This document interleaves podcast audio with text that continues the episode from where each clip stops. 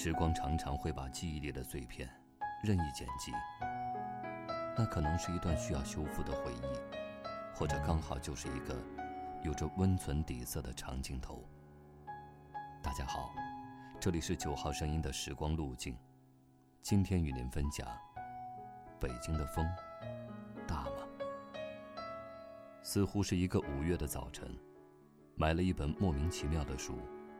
那样无所事事的坐了一天。先是在一个公园的长凳上，后来又到了街边广场的路灯旁，然后从黄昏一直到天黑。书的名字早已忘记了，讲的也许是一些鸡零狗碎的心灵鸡汤，只记得合上书的那一刻，觉得有点冷。那天，北京的风。挺大的，总是在冬天还未褪去的时候，清冽的空气就会一下子变成了风。那些习惯了在风中摇曳的桃花，一边摇摆着绽放，一边抖搂着花瓣，消失在北京的风里。公交车每天都会从南城一直晃悠到北城，从二环。一直绕到五环开外。那时的十三号地铁还没有开通，漫长的行程就像去寻找温榆河的源头。不过，风的源头似乎真的找着了。那时候，六环外的开阔，恰好盛得满年轻的胸襟。放眼望去的苍穹之下，是每天例行的迎来日出，还有送走晚霞。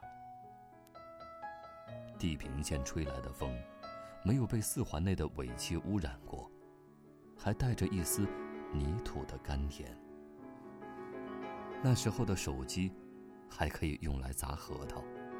电视里的选秀歌手，分泌着不同酸碱度的荷尔蒙，在半夜里，陪着睡不着的人们。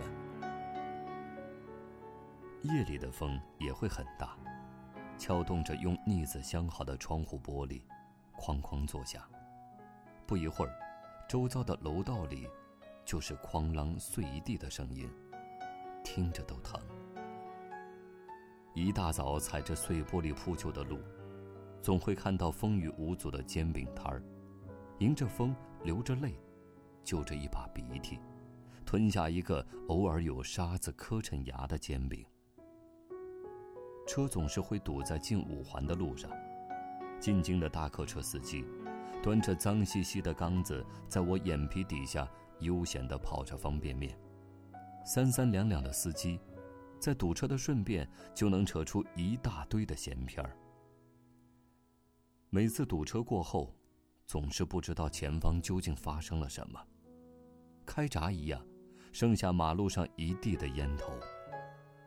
北京的气息，就这么冲着身后跟来的风。对到了前面。北京的风挺大的，风筝绕着电线在天上转悠，带哨的鸽子不飞了，在房檐下边排成一排。流浪歌手找了一块不大不小的铁疙瘩，压着面前薄薄的一沓零钱，迎着风弹唱着光辉岁月。街角的便民理发摊儿排着一条不长的队。身材相似的中年人，顶着不同的发际线，在风中熬着造型。北京的风挺大的，那些进得去的、进不去的，吃得着的、吃不着的，通通都在风里闻着了。北京的风挺大的，每换一处安身的地方，记忆就跟着吹散了，人。也散了。有时候电话都不敢多留一个。萍水相逢，同在一个屋檐下，喝了一个月酒，然后各自好自为之，从此相忘于北京的大风里。